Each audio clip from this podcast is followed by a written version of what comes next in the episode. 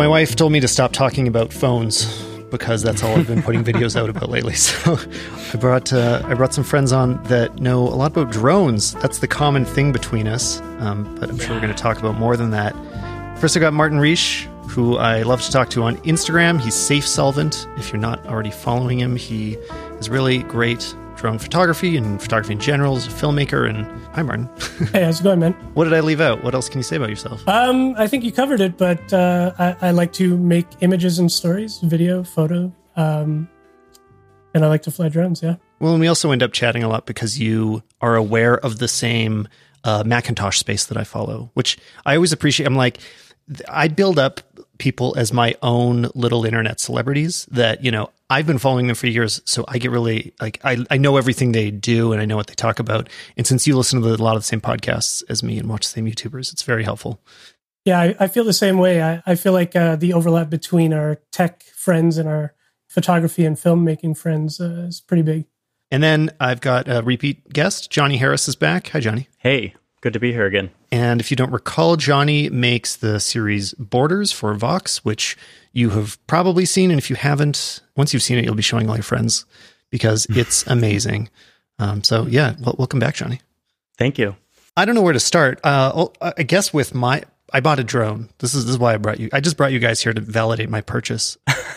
Congratulations! Thank you. It's yeah. in front of me here and I'm going to start looking at it. Is this a first drone for you or no? This is a third drone. So I had the Phantom Four was my first, uh, not a Pro or anything. I think it was before the Pros were released, but uh, I've I have always loved that drone. Like it is so well made. It flies incredibly well. It is still fantastic. When I take it out now, it feels contemporary. So you still take it out?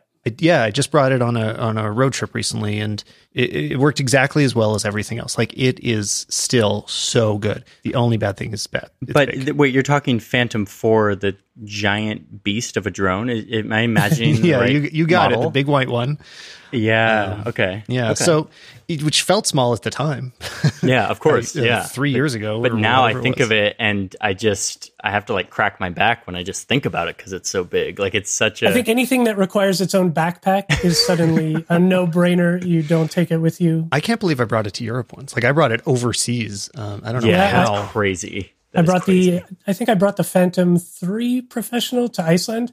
Carried it in a backpack all around. Barely used it though. Yeah, well, mm. if you go to Iceland, you got to bring something. Anyway, so after that, I bought I bought a Spark because that's what was out at the time. When I was buying the Spark, the um, the Mavic Pro had come out, but the Mavic Air hadn't, and I probably would have gotten an Air instead, but it didn't exist. Uh, and to be honest, I I was pretty happy with the Spark. I really liked it. I used it a lot. Like my the amount that I flew went way up from the Phantom just because I would have it with me. It's super small. It still operates really well. I, have you guys flown Sparks? I have, yeah. I was in Costa Rica uh, on a shoot with my wife is uh, for I think she was doing, and our I got water on our Mavic controller, and so we had we were in the place, like the best place on the coast of Costa Rica, and and we had no drone, which was like a sin. It, it, we were doing this like big client job, and so we literally walked the beach looking for someone with a drone to like put our put our SD card in and we went on this long saga. Anyway, the end of the saga was we found some people from Slovakia who had a, a spark, and uh, shamelessly, I walked up and I was like, "Can I fly your drone and put my SD card in?" And that was my one experience with the spark, and I loved it. And the footage was was hard to distinguish. I didn't do anything fancy with it, but I got the shots. And to think that something that small can do it kind of blew my mind. That's what I always found is that most people just wouldn't spot the difference. Um, when you when you look at it closely, I mean, doesn't shoot 4K, it is not as good, but the times that I've used it, nobody comments on like I don't think anybody's noticing that it's it's not coming from one of the better drones. It really holds up pretty well in most cases. I feel like the cameras on these drones are much like the evolution of the phones and mobile phone uh, cameras in that you could probably not tell which of the last three drones were were used for for whatever video or photo you've seen. Yeah, it's funny for all of the comparisons we watch and create of of the phone shootouts. In the end, you can never really tell. but yeah, so it, it, held up really well. The issues would be One is that it doesn't have the full stab- stabilization. So when you're moving left and right, you will get the rotation of, of the drone. Like the camera mm-hmm. will turn mm-hmm. sideways. And and just in general, it is not stabilized as much. Like you if you're if you do anything jerky, it is there. And then the other is that the signal would really drop out. Like at at a Yeah. what seems like a reasonable distance, it's not going that far. I would just completely lose uh, the I'd lose the feed, or I'd stop having control, and it would start coming home on me. And I just I couldn't go far, and this happened really often. Yeah. But but I mean another thing I want to say more good things about it because honestly it it is really good. I've I, when I have complimented on Twitter and stuff, I've heard people kind of trash it. Like it's it seems like people don't like it enough to me. But it, it would also fly in incredible wind, like Yeah. almost as much as the others. It, I was always surprised how much it could tolerate. And you realize that to me, my big take on drones is like 85% of drones is that you can get this thing up in the air. Like the fact that it gets up in the air and takes images is enough of a magical thing. And so the fact that like this spark can go up in the air and take images and you can control it, like that concept, you can do so much with that already that it's like the extra thing you get with so a little more range or stability or whatever is just to me marginal improvements for if, if you're someone that wouldn't take a drone if it was any bigger to me the spark is like so incredibly smart That's often the big difference is that you have a drone instead of no drone. you know, Yeah, that's, exactly. That's the most important difference. And some of the best work that I've seen as well is like pretty low off the ground. I mean, uh, the way that I've seen um, Philip Bloom use it a few times will be just kind of that like long tracking shots. And some of my favorite shots I've had as well are like 10 feet off the ground. It's not, it's just a little higher than human height. And it's the movement that's, that's exceptional or Yeah. that it just has perspective you couldn't have got otherwise. Yeah. I feel like once you get over the the initial joy of like really going high enough to kind of get something you've never seen before, coming back down to like that kind of 45 degree angle, slightly unsure if it's a crane or a drone, that kind of gets to be the most interesting type of shot. Martin, your work is kind of different too because you're doing mm-hmm. more photography than we are. Like we're talking a little more from a video perspective, but what I True. see you post anyway is mostly photos. Do you find that means you're looking for something very different in in how your drone operates? Actually, yeah, that, that's kind of a good point. I, I was just assuming from the photo point of view, just because that's what the most use I, I get out of my drones are. But f- from from that uh, point of view, like a 45 degree angle and about the height of like uh, a telephone pole or you know some top of the trees, kind of has that's that's what's getting my attention when I'm flying, kind of looking for a, a, an interesting shot now. Mostly because I'm trying to do self portraits or include a human in the shot and you know, after I've already like flown so high that I look like a, a, a dot, which is amazing, and I, and I love doing that. But I've started to kind of reappreciate the low altitude drone shot. Yeah, I've, I've actually been getting into that too lately with with video, just because when you're low, you can get parallax. You can get a movement with like the the height of the tree. You can really see that depth, Right. And it's like you you don't get that when you're super high because you go as fast as you can. You crank it as fast as you can one way, and it's so subtle the movement that you're. It's a that's a beautiful technique. But when you're right above the trees, I've been doing this thing. We were just in Switzerland, where I would be just a couple meters off the top of these pine trees and just slowly gliding through. And it's almost like because of that, the focal length on that lens, it's almost like you're you're touching the tips of these pines, and the movement is so dramatic.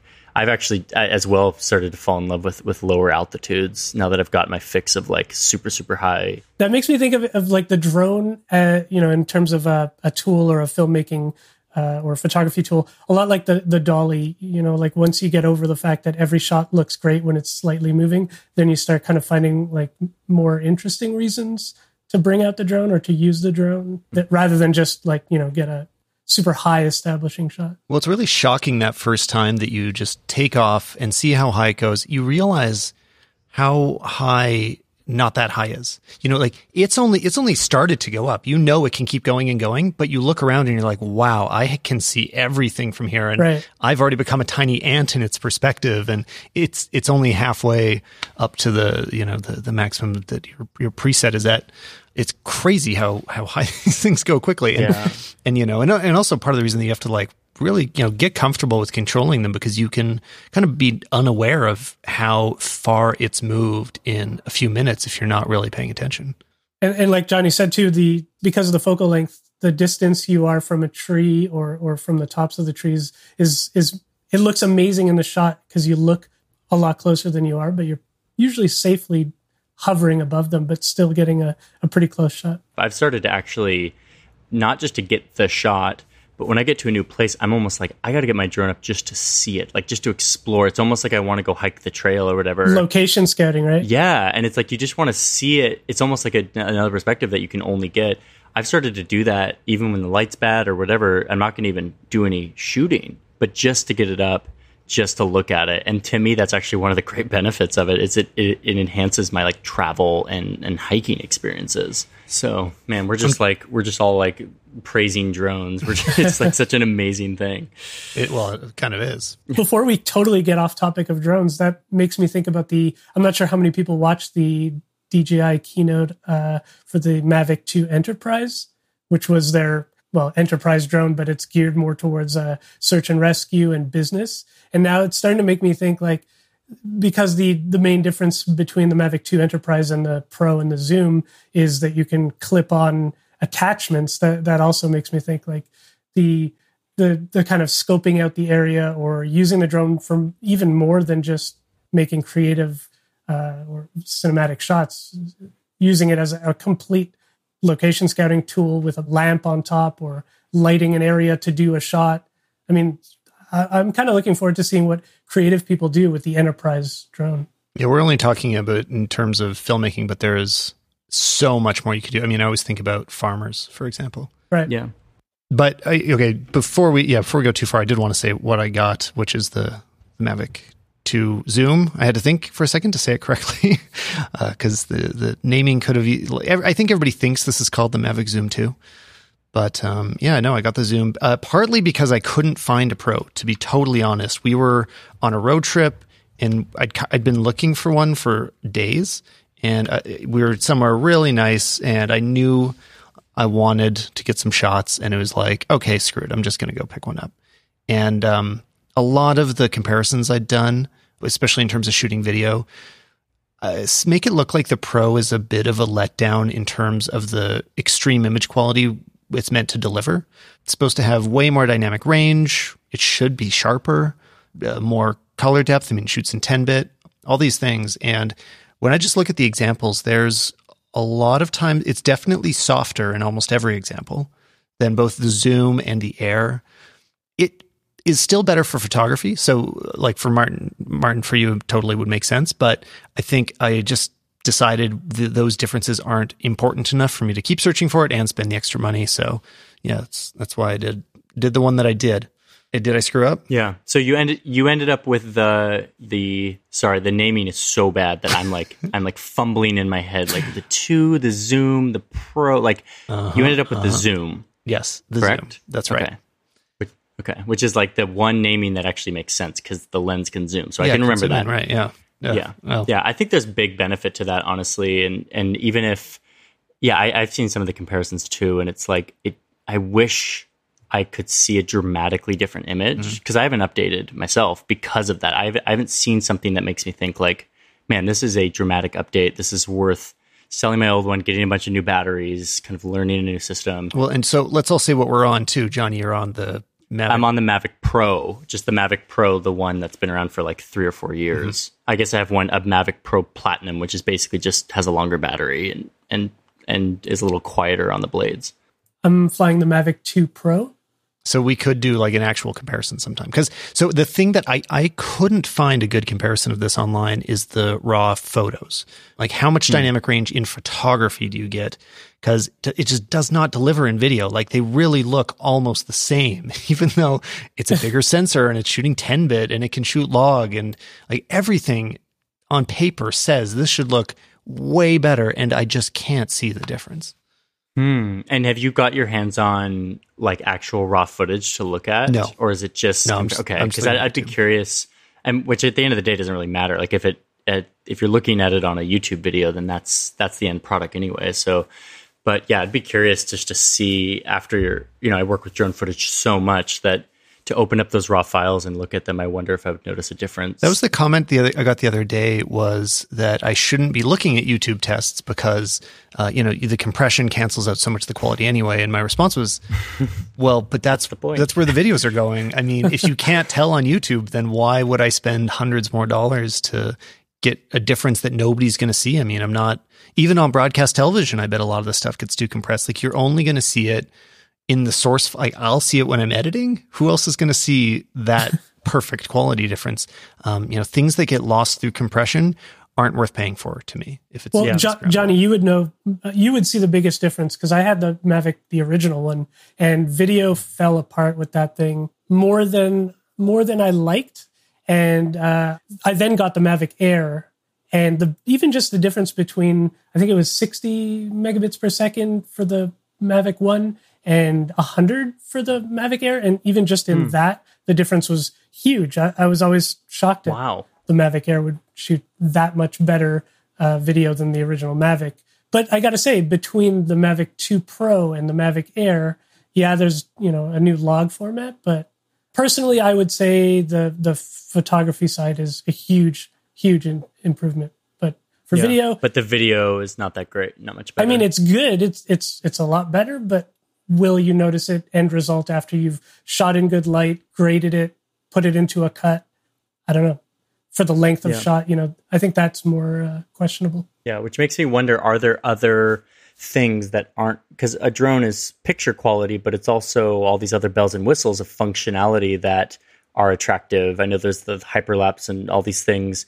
I wonder if those are the bells and whistles that you're paying for, not necessarily better picture quality. I'll tell you one thing that completely sold me, and it's not. It's like one of those features that isn't necessarily a, a show off feature that you could have in a in a video, but the signal strength, the the reliability of the signal between the controller and the drone is like rock solid. And and same thing for the video transmission. I've never once even like had a faltering video. Okay, that's huge. And the confidence in knowing that, knowing that your video is being transmitted to the controller and to your phone without breakup and that the you know the actual drone is not losing signal from interference or or anything outside uh it's it's kind of like that like you know you'll fly it and then you'll go oh you know you'll reach a you'll you'll reach a distance where you normally kind of start expecting a bit of uh problems but yeah i, I would say that's that's huge There's a YouTube video I've got to put in the show notes, so go click it and watch it. It's it's a long straight shot of a guy just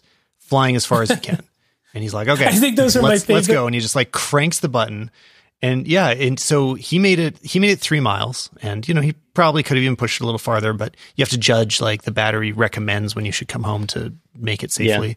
But it uh the most impressive thing to me is that there was no breakup the whole time. Like how Yeah. Hundred I- what is that technology? I have Yeah, absolutely no idea what can transmit a perfect HD signal for three miles between these two small yeah, devices. in real time. In real time, Yeah. it, it, it Well, blows. how it this and, and in addition to all of the radio signal that you're sending to, to have it, the gimbal go down and the propellers quickly go to the left and the right. Like Yeah. to me, actually, like that's the kind of boring feature. Like that, that right there. Like you, hearing Martin say that probably just sold me because like it's a it's a boring feature like oh the, the signal's better like you don't want to that's not at the top of the specs but for someone who uses a drone a lot and takes it really far out and like does a lot of ambitious stuff with it having a solid signal is so important and it's such a nuisance for for me when i fly. So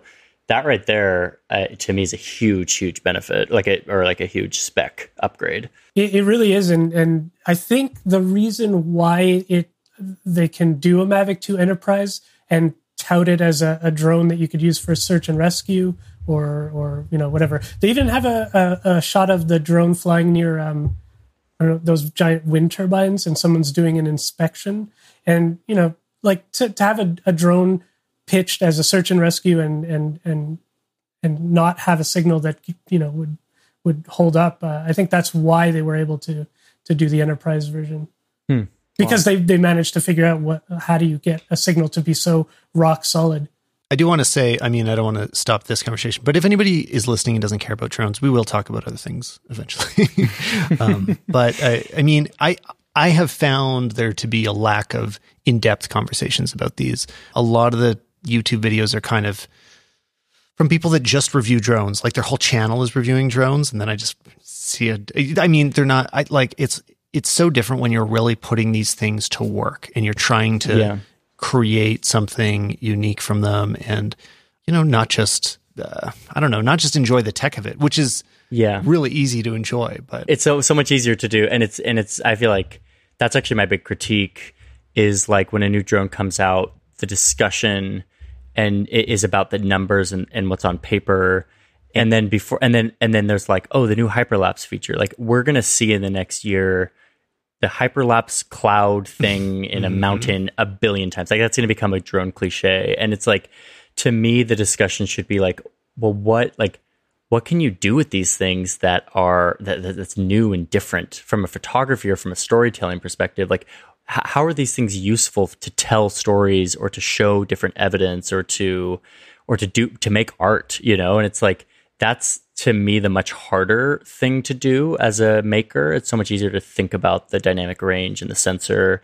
And and i'm and i'm trying to push the limits of like well what what can we use this thing for that isn't just like the prepackaged preset, but is actually like a new riff on on what this technology allows us to do? Because there's so many opportunities now that we can fly in the air. Well, for sure the best example is the baked in dolly zoom, which, you know, I think if you just figured out that you could do that back in the day, it'd be kind of worth it. Like it's, it's pretty cool. A lot of people don't know how to do it. But as soon as it's a built-in feature, I'm like, oh yeah, I'm never ever going to use that. There's yeah. no chance now. Yeah, it's going to become a cliche, which is which is sad because it's like now everyone can do it and it's advertised and it's like everyone's going to do it. And so it's like what can we do that isn't just the shiny feature that is interesting and, and fun and that uses this tool in a, in a creative way. You know, I think that's the same thing I was thinking when they they showed the enterprise version that has uh, a, a, giant LED clip-on light. Uh, I don't know if you guys follow on Instagram um, I think his, his username is Reuben Wu. Uh, he he does these uh, really interesting projects where he gets a couple of drones, attaches a really high powered LED light to it, and uh, then yes, I've seen this. Yeah, he and, and instead of actually even using the drone to do the photography, he just uses the drone as a giant light to to light up a mountainside or to do long exposure shots, but using the drone to do movement and and be a light source. So yeah. I, I'm assuming he's gonna he's going to probably grab a Mavic 2 Enterprise or 2 just to just to use it as like as intended. Uh, to me, that's, that's like the kind of practical use that won't go out of style. Like right. I think that's actually really useful. It's not uh, that's not a trend. I mean, doing like painting with light is a traditional photography technique that um, when I first had it explained to me, it was in the context of, of shooting film that you'd like, um, so it was for shooting interiors and that you would like block, kind of block off different parts of the room and expose them separately and light them separately and, and shoot them all to one exposure of film. Yeah. So it's not like this is a, a new invention that now you can put a light on a drone. It's just that now you can light a mountain instead of a hotel yeah. lobby. exactly. It's like it's like these. Fu- it's like reimagining the fundamentals. Um, a- another creator that I think does this really well, super inspirational to me, is um, I think it's Ania Copia. Oh yeah. She she does sh- a bunch of work for for like I think for DJI and and others. Um, her work is again the fundamentals of photography. It's symmetry, it's color, it's composition but it's done from 200 meters in the air. You know, she there's this one clip of her in a in a yellow right. like raincoat on the black sandy shores of Iceland, and and and the and the water washes up and like kind of washes her away, and she's like this yellow dot. And to me, she's she's not inventing like some, or she's not using some gimmicky, trendy thing. She's using like the fundamentals of like good photography, but she's doing it with this tool to me, that's the exciting thing about drones. Like, it, no matter what drone you have, you can do these amazing things that are reimagining these fundamental concepts that have always made photography and videography great. All right, since we're all just naming our favorites, uh, I'm going to bring up Noah Kalina, who he's usually the guy that I'll say is my favorite photographer, which I don't know if it's true or not, but he's somebody I've uh, referenced really often throughout my career. And he's the person that did the first photo every day video, if you remember, like the piano playing in the background. Oh, yeah. Oh, Like, yeah. One of the like first viral videos, really. Uh, turns out he's also, he's a really talented photographer. Like that, that video was just a side project, but he, um, he takes really wonderful photos as well. And something he'll do often is just stick the tripod, uh, the drone up in the air in tripod mode and just have it hover and create a sh- like a basically a still, like a moving still, uh, where somebody's just walking through the shot or the fog's moving or you know really simple static videos. uh, Yeah. You know, I'm not really sure how to describe it, but it's it's beautiful. And he posts them to Instagram, and um, yeah, there's just it. it it opens up so many more opportunities than we even realize yet, even though we've been using them for a few years now, and all of us have put a lot of time uh, into into creating with them. There's so much more potential that is not even tapped yet. that's to me that's really exciting because it's like here we are with this thing and it's like uh, what could we do with it it's brand new and um uh, last year i started doing this like drone boomerang thing where it was like back and forth and that was my like big revelation where the first time where it clicked where mm-hmm. i could like fly the drone out and then like reverse it. And that's where it clicked where i was like oh my gosh i don't just have to do like the gimbal up shot that everyone else does. Like i could do something totally different with this this same tool. And and now i'm trying to come up with that next thing. Like what's the next thing where i use this tool for something completely different? Mm-hmm. And and i don't know what it is but it's exciting and it's like fun to think about This episode is brought to you by Kronaby, makers of some of the most beautiful connected watches in the world. I mentioned before that I had a chance to travel to Sweden and check out their headquarters. And honestly, these people are the coolest people in the world. Like the Swedes just get style so much more naturally than I, I mean, I need to work for my style. They get it.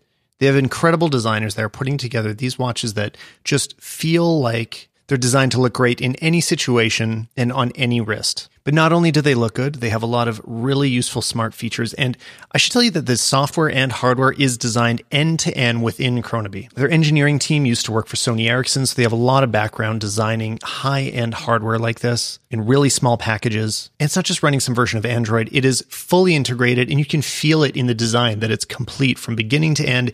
It is all of one vision, and I love that about it. So, the feature that I'm going to talk about a little bit today is they have this safety feature called Walk Me Home.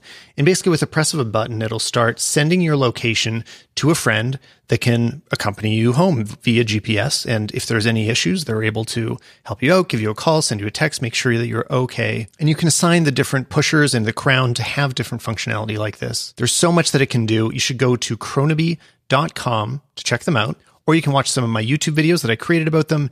Either way, thank you so much to Kronaby for supporting the show. Do you guys find you're getting sick of drone shots yet? Like when you see other people including them, is are, are we getting anywhere near saturation of drones in general?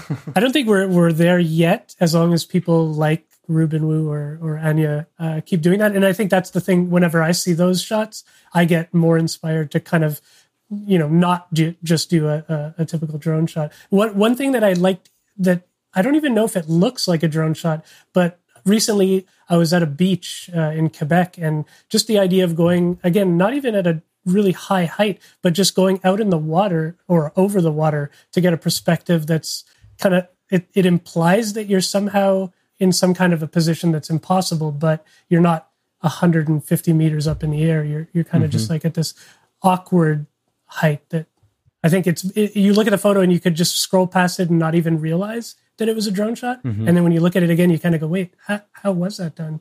Yeah, I think that's that's actually one of the better uses is like when you're on a mountain and you want to do some like negative horizon and there's no way you could get a tripod to set up on this on the other side of the cliff or whatever and it's like Right. the drone can just hover there and act like a tripod. It's actually below you technically, Right.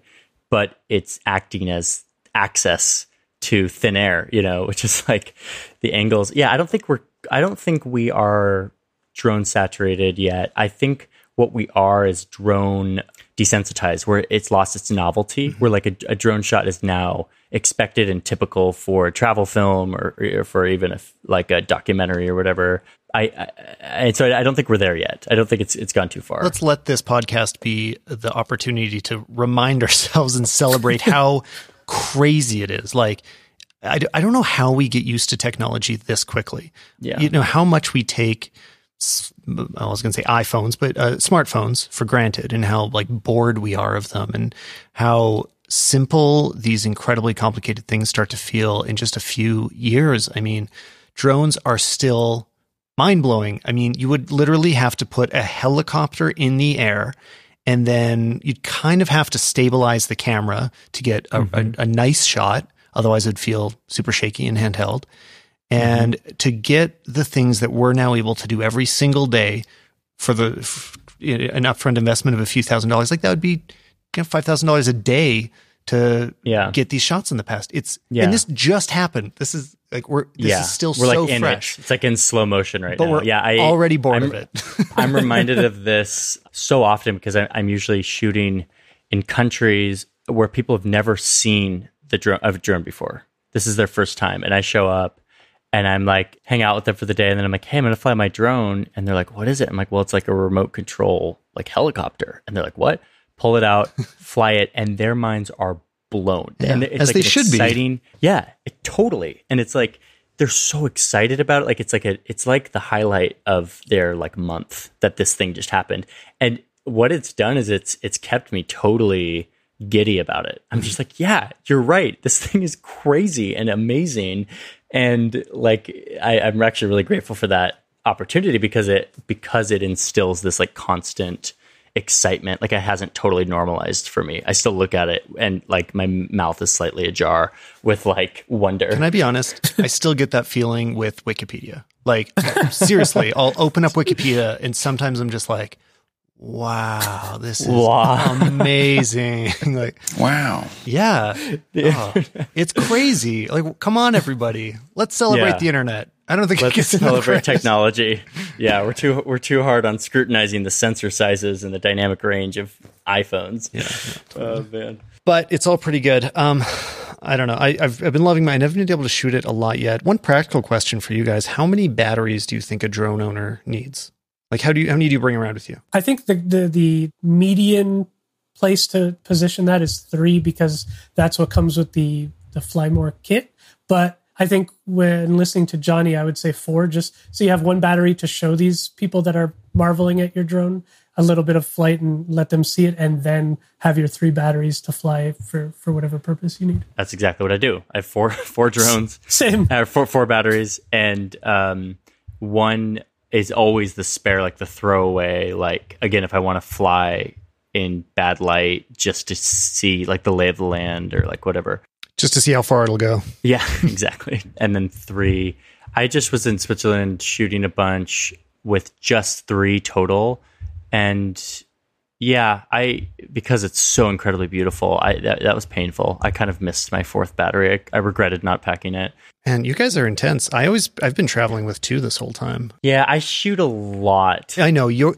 Yeah, and Johnny, like your videos are are much more drone intensive than mine. Like I'll have yeah two shots that are drone in the whole thing and yours will be mostly so very different yeah uh, yeah and and i'll shoot my philosophy with drones is like because you don't see what you're about to get you have to take a bunch of bets throughout the morning so like i was biking up this mountain and i stopped like four or five times to put the drone up I couldn't see what I was going to get, but I was like, there's probably something here. Mm-hmm. I took it up and it was like, oh my gosh, that was amazing. Four out of those five were like mediocre, but the one that I could have never guessed was the right one. So it, it, it's a little bit more of a bet for me where it's like, you got to bring it up even if you're not sure what you're going to get. Totally. Um, and get way too much. Whereas I, I feel like traditional photography is not really like that because it's you can see, you. you can see with your eyes, you know?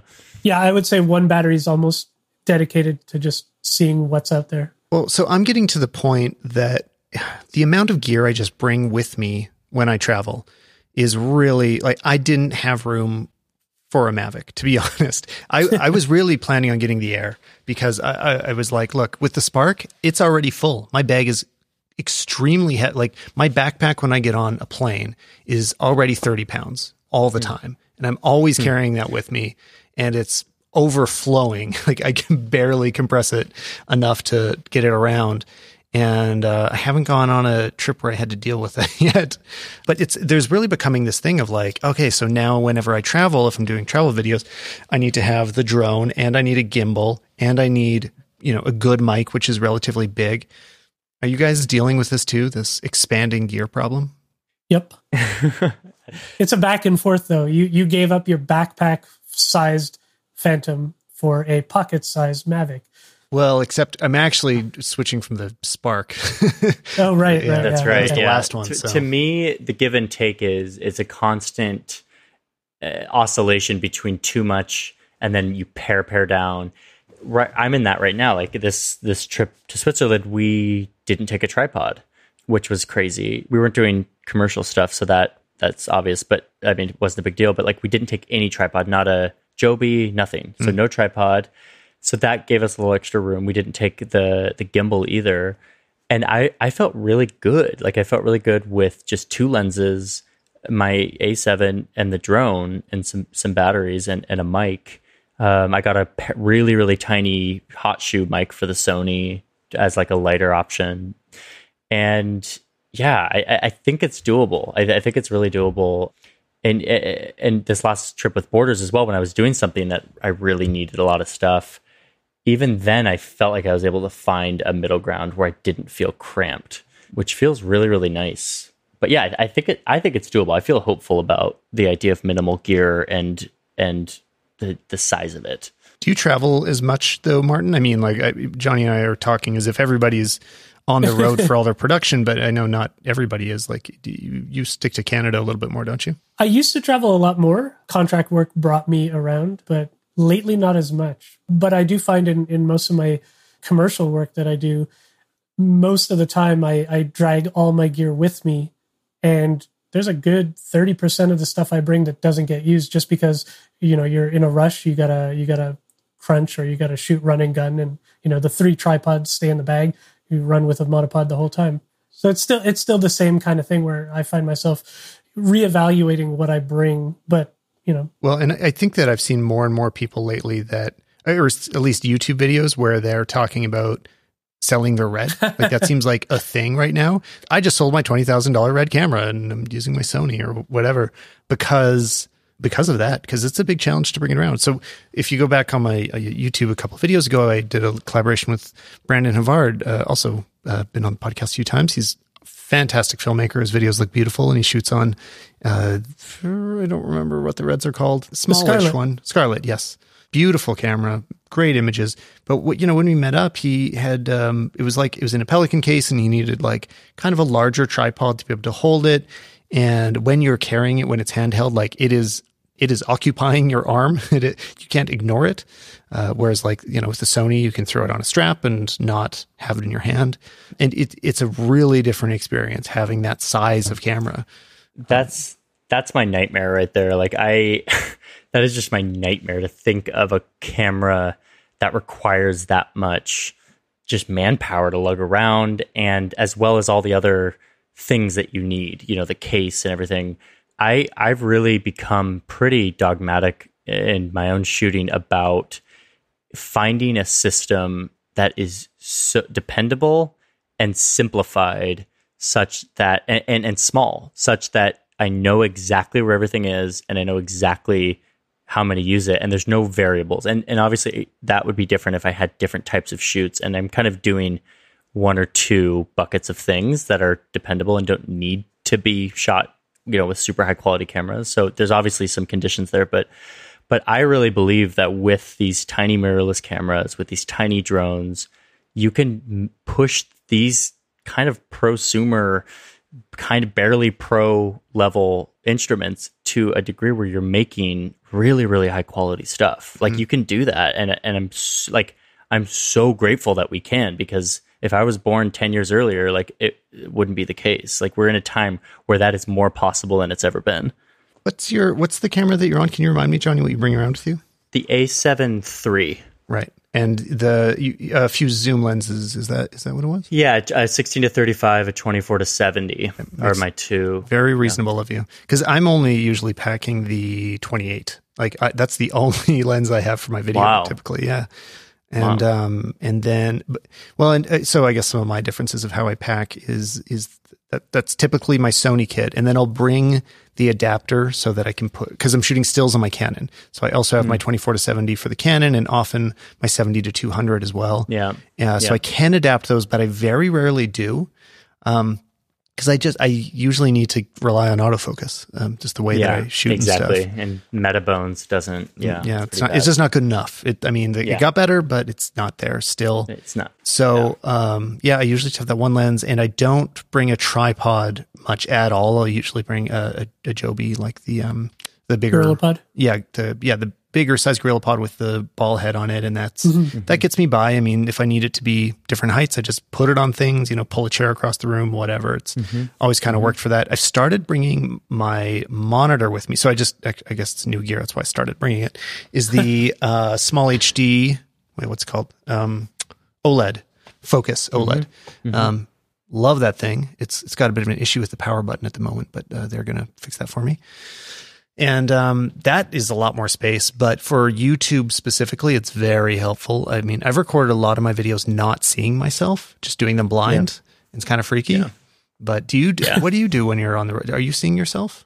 No, I I'm praying that Sony's autofocus is working, Yeah. which is a big high stakes thing when you're publishing to millions of people, like you know, like a a proper documentary that you've been working on for six months. It's like that's really and and I actually curse Sony every moment that I'm sitting there just hoping it's in focus. Well, do you turn it to slow focus mode? That's like my big secret for my when it's on me. If I know I want to keep it on myself, that I'll change the responsiveness from normal down to slow. Ah. It makes That's it, it'll smart. just save it'll save you honestly because oh my goodness! but then you have to remember to change it back because now all of a sudden Yeah. you're shooting everything else and it's like why isn't it autofocusing but it'll Well, basically just stay on you because the difference between fast and slow is that it'll it, you know if it sees a hand come up and it thinks about taking that hand as the point but then the hand goes away it'll just not make the jump in the first place Yeah, that's smart. It, all of these are just sad excuses for the fact that Sony has not done a, a flip around screen. Like, what what are we think? Like, I feel genuine like spite t- towards this company. I love their cameras, but I'm like, turn the freaking screen around. well Like, in previous episodes of the podcast there's a conspiracy floating around that jordan drake started um, I I don't. I don't know. I don't know. Uh, I don't think he has real information, but he got this idea into my head that the uh, that Canon might be the ones that own that uh, patent, um, but at least that it is an, it is a patent, um, and so there are challenges around other companies doing it. Um, so uh, again, maybe it's not Canon, maybe it's Panasonic. Somebody that is doing Yeah. it, it makes Sounds it harder for other companies to do it. Uh, yeah, and I believe well, I- that would make I've- sense to me. For better or for worse, I, I have noticed that the A7 III focus is is significantly better than Mm-hmm. the A7S two was. Significantly, I haven't had any focus issues, and I shot Borders Colombia uh, all with the A7 III. So that's huge, and I'm grateful for that. But but yeah, it's it's all in the blind. Well, and Martin, I know you've had a red in general. Are what are you using now? It's funny because I, I bought the Scarlet when it first came out and then upgraded it to the Scarlet Weapon. And I rent it out on larger productions more than I use it myself because it just, it turned out to be the kind of camera that, you know, once you're going that route, usually you're not going to do the run and gun as often. And, you know, I know, I know people do it on YouTube and stuff, but uh, it turned out to be more more cumbersome for the kind of shoots that I do more often. So to be honest, the red it goes out and earns uh, a paycheck, but without me, uh, it goes on uh, film productions and and larger shoots that uh, that kit it out and and and use it on that size production. Uh, so now I'm I'm I'm on the 5D Mark IV. That's a great idea. I got to just start making my gear work for me. Yeah, I mean the red in a way the red was kind of designed for that kind of that kind of work. But it's funny because you, you you mentioned the the Sony does something where it locks focus and then if you if you wave your hand in in the shot it it assumes that that's not something you want to focus. It can be changed to different amounts of sensitivity. So it does have preference to facial tracking. Also, Okay. uh, I, Jonathan Morrison let me know that this is disabled in really specific cases. I think it's that if you are using an external monitor and recording in 4K, it disables Oh, facial right. tracking. Totally specific, but good to know. That reminds me of uh, something I haven't yet tried on the drone on the Mavic 2, and I know it's on both the Mavic Pro, Mavic 2 Pro, and Mavic 2 Zoom.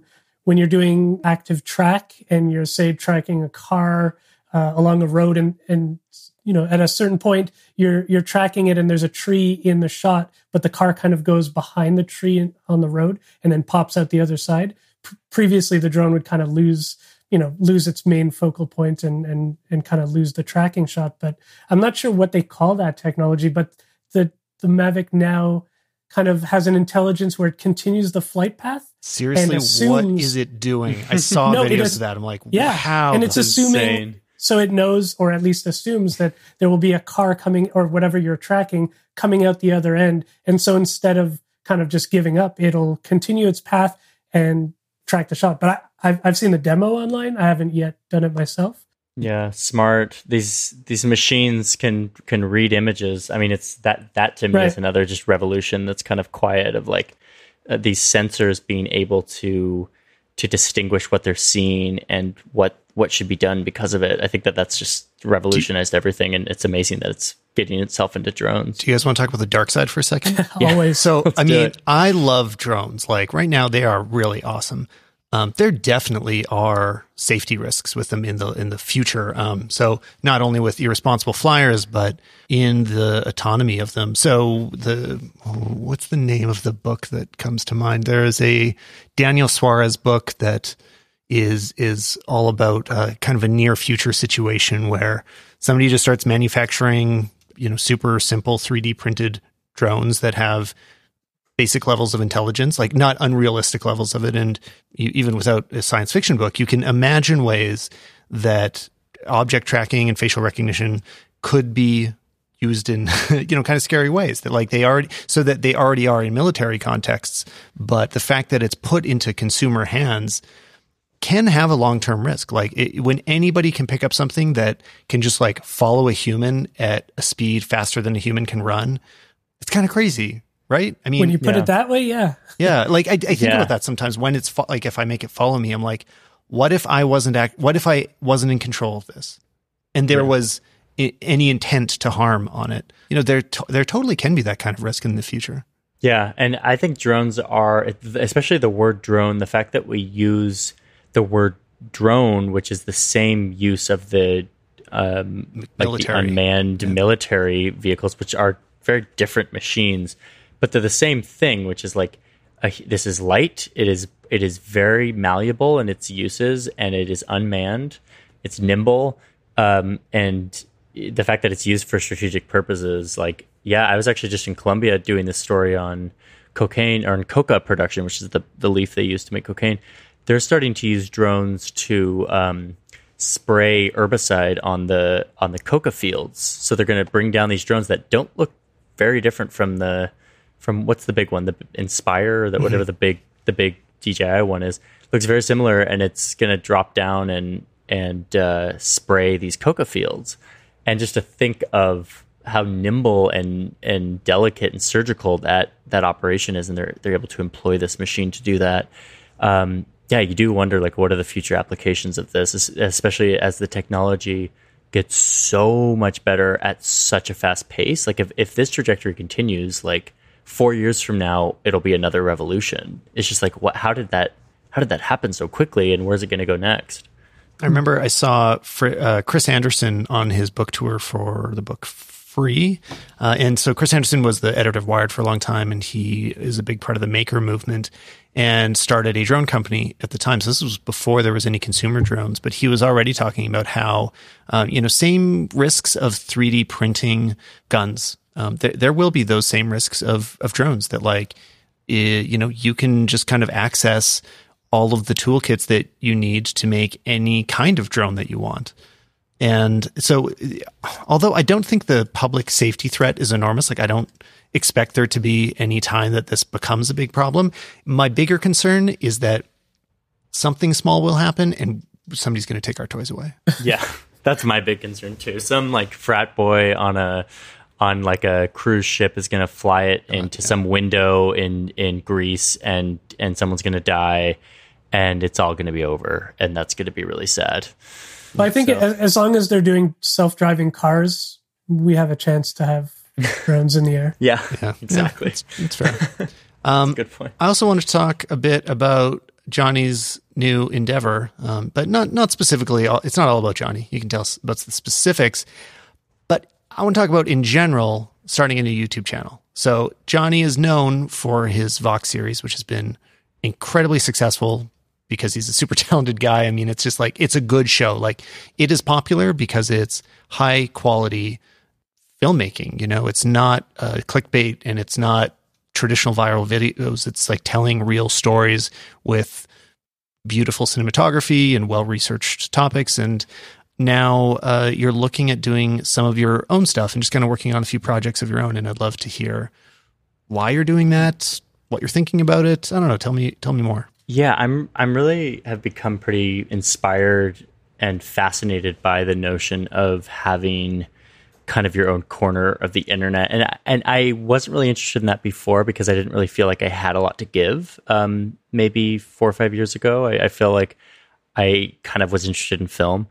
But now that I've been through a pretty rigorous journalism experience at Vox and, and been taught a lot by by that organization, I still am going to continue to make borders, but I'm going to start to cultivate um, and and see what I I would do if I weren't attached to an organization and just making stuff on my own, um, and and exploring that that space for the for the first time. So I'm kind of launching a YouTube channel, which is uh, crazy because I'm used to publishing on this YouTube channel that has five million subscribers, and now I'm I'm, publi- I'm going to start publishing videos on a on a YouTube channel that has like zero subscribers. Um, and Well, link so in show notes, everybody. So get out there. yeah, please go go boost my confidence, Ring please. I'm feeling pretty pretty insecure right now. Um, but yeah, I, I'm I'm toying around with this idea. I'm, I've just been inspired by my wife. This year, actually started a, a YouTube channel and has, and has had a lot of success and fun and done a lot of cool stuff. And I've just been inspired by this idea of creating your own little personal space once you have the tools to do so.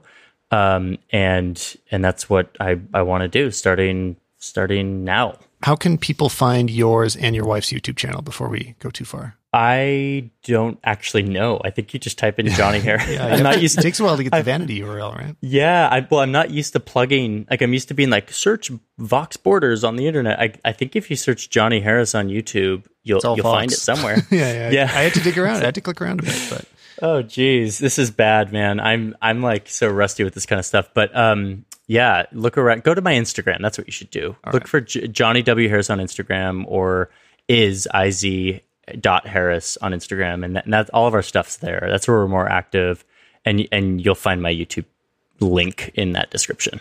Well, and there's another uh, guy that I was watching do a similar thing, uh, Sam Sheffer in New York. Yeah, you, you watch his stuff. I mean, I was watching as he started his channel, and it was kind of right as I was refocusing my channel as well. So he was kind of like, you know, six months ahead of me. So that was a nice reference for me to watch. And it was just, yeah, it was really cool to see him sort of claim his own little corner. And we all know his name now because of it, even though before, Martin, can you remind me where he worked? Uh, I believe it was The Verge. Yeah, I know he's done stuff for The Verge, and I think like Mashable in the past. Tech, yeah. TechCrunch, I don't know. They're all blending together.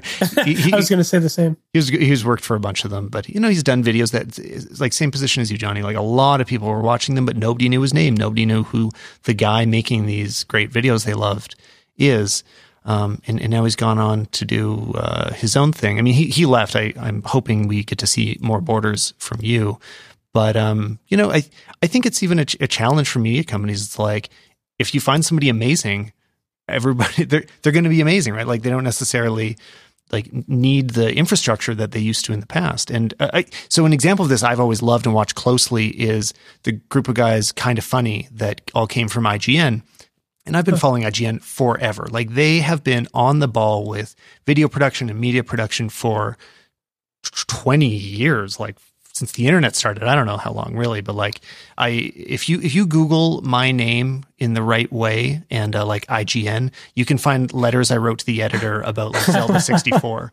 Um, Oh man. and they were just like embedding video like QuickTime files back then. They'd be you know 30 megabytes and it would take all day to download. Anyway, Oh my gosh. So- Bit nostalgic here. yeah, totally.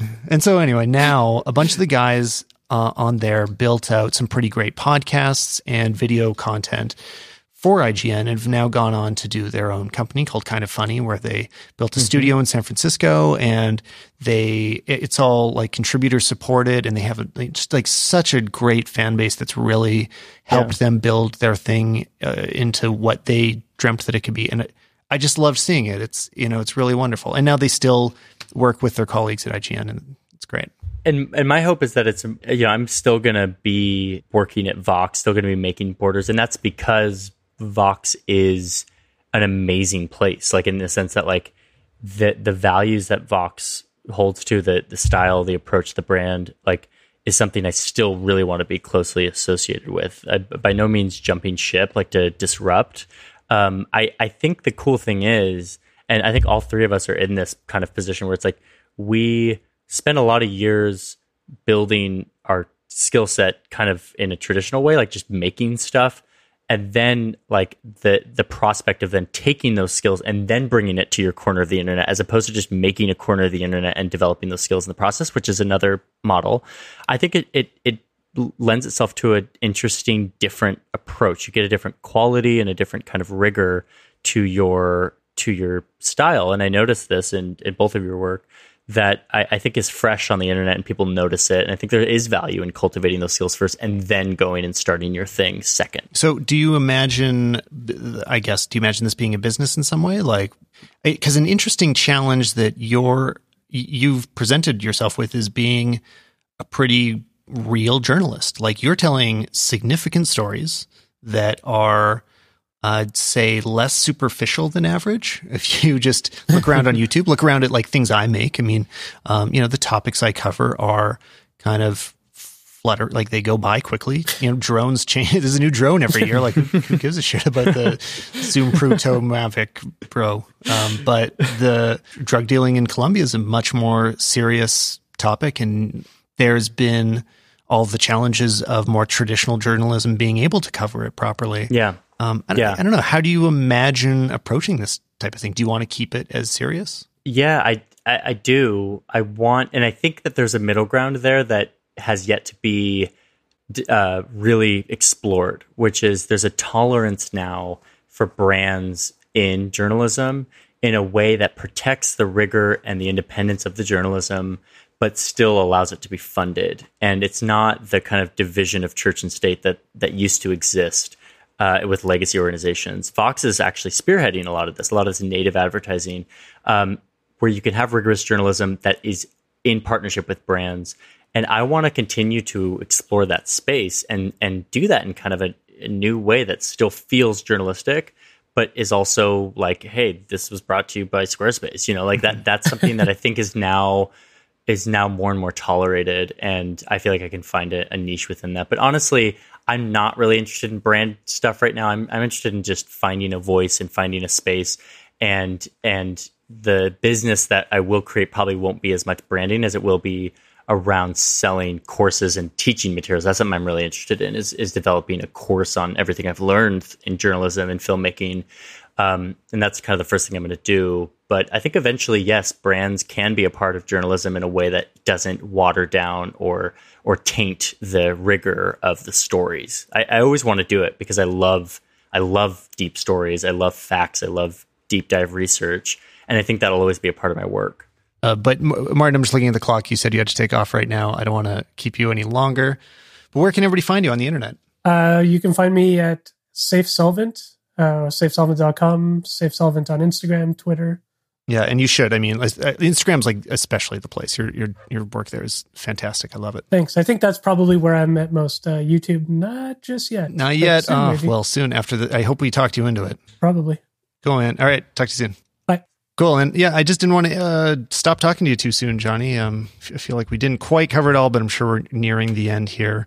It's a really interesting topic. This this idea of the new journalism and, and how it's funded and and I'm feeling that anxiety right now because mm-hmm. I'm about to jump into it kind of full full steam. But to me, it's really exciting. I, it's just I've seen Iz kind of grow her thing, and it's been really inspiring for me to say like I could probably do something similar. Yeah, for sure. And I mean, it's really nice connecting, like just making that audience connection too, even when it's not, you know, when it's not a, uh, even when you don't get paid at all for a video, it doesn't matter that much because it feels great. Like I think yeah. I think the only reason that it there needs to be income from it is because it's so time consuming. Like it mm-hmm. feels worth it. Other than that, like it, it totally feels like something that totally. is absolutely worth pursuing.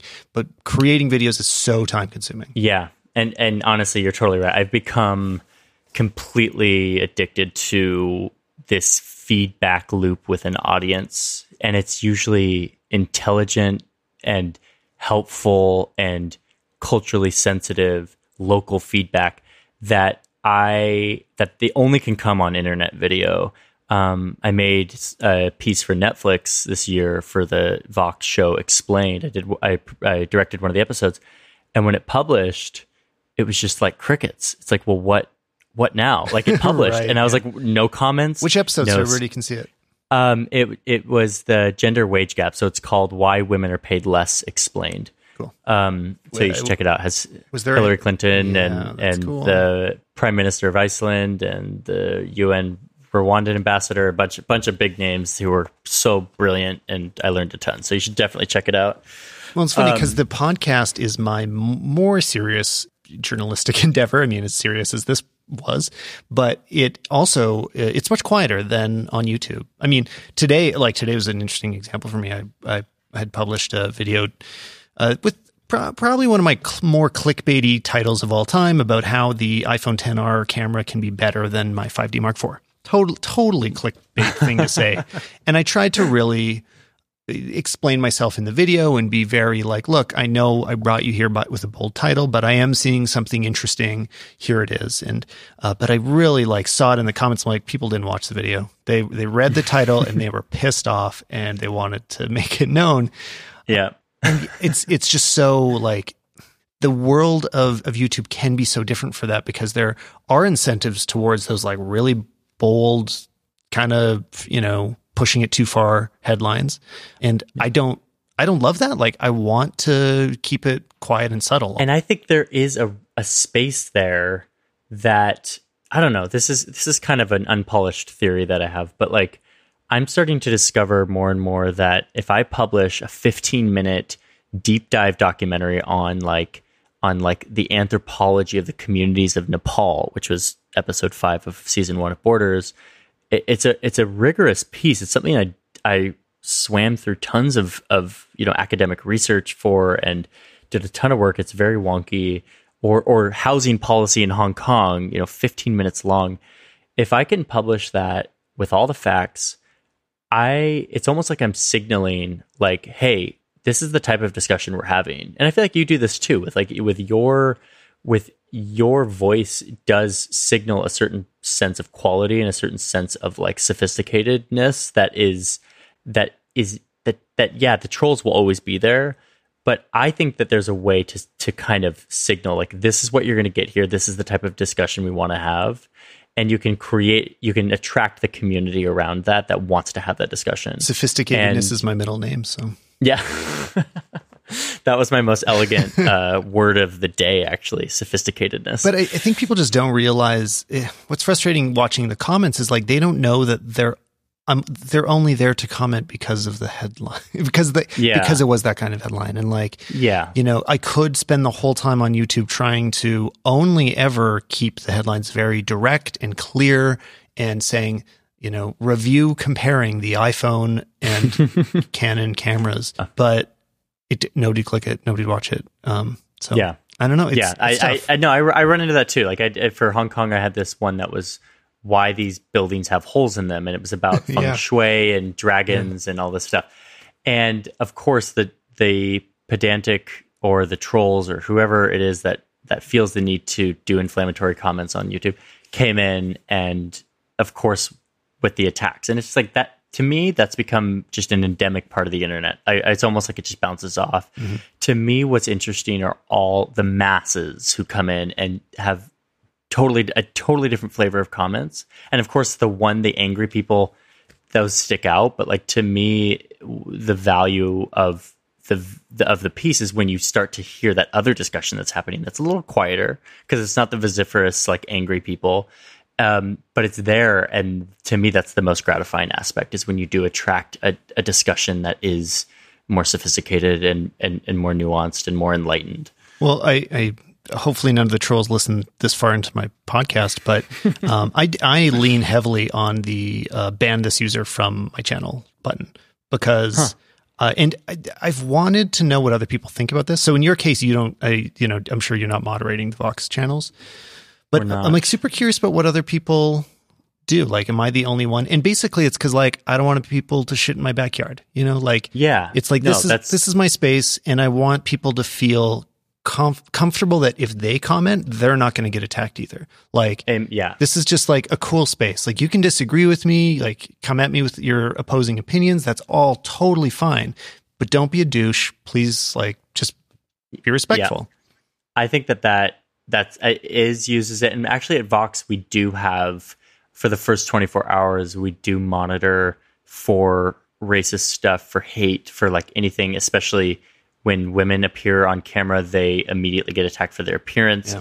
and we immediately just block all of that mm-hmm. um, because you're right. Like we're not censoring dialogue. this isn't dialogue. What, yeah. This isn't dialogue. This is literally just poison. Like this is just trolley poison. And it's like if you want to come at me with like a factual correction or even a vehement disagreement, like that's fine. Like that, let's do that. But it's the the the the amount of just garbage that people can spew out on the internet is to me like the only way to counter that is with these yeah with like a ban from the channel or whatever i think that's totally kosher and actually healthy for for the community you're trying to build yeah i, I like it i like it it makes it makes me enjoy being in my comments more yeah yeah totally. All right. So where, where can everybody find everything that you do? I know you said it once, but remind us. Yeah. So um, on Instagram, which is kind of my main platform for publishing right now, um, Johnny W. Harris. That's J O H N N Y W Harris.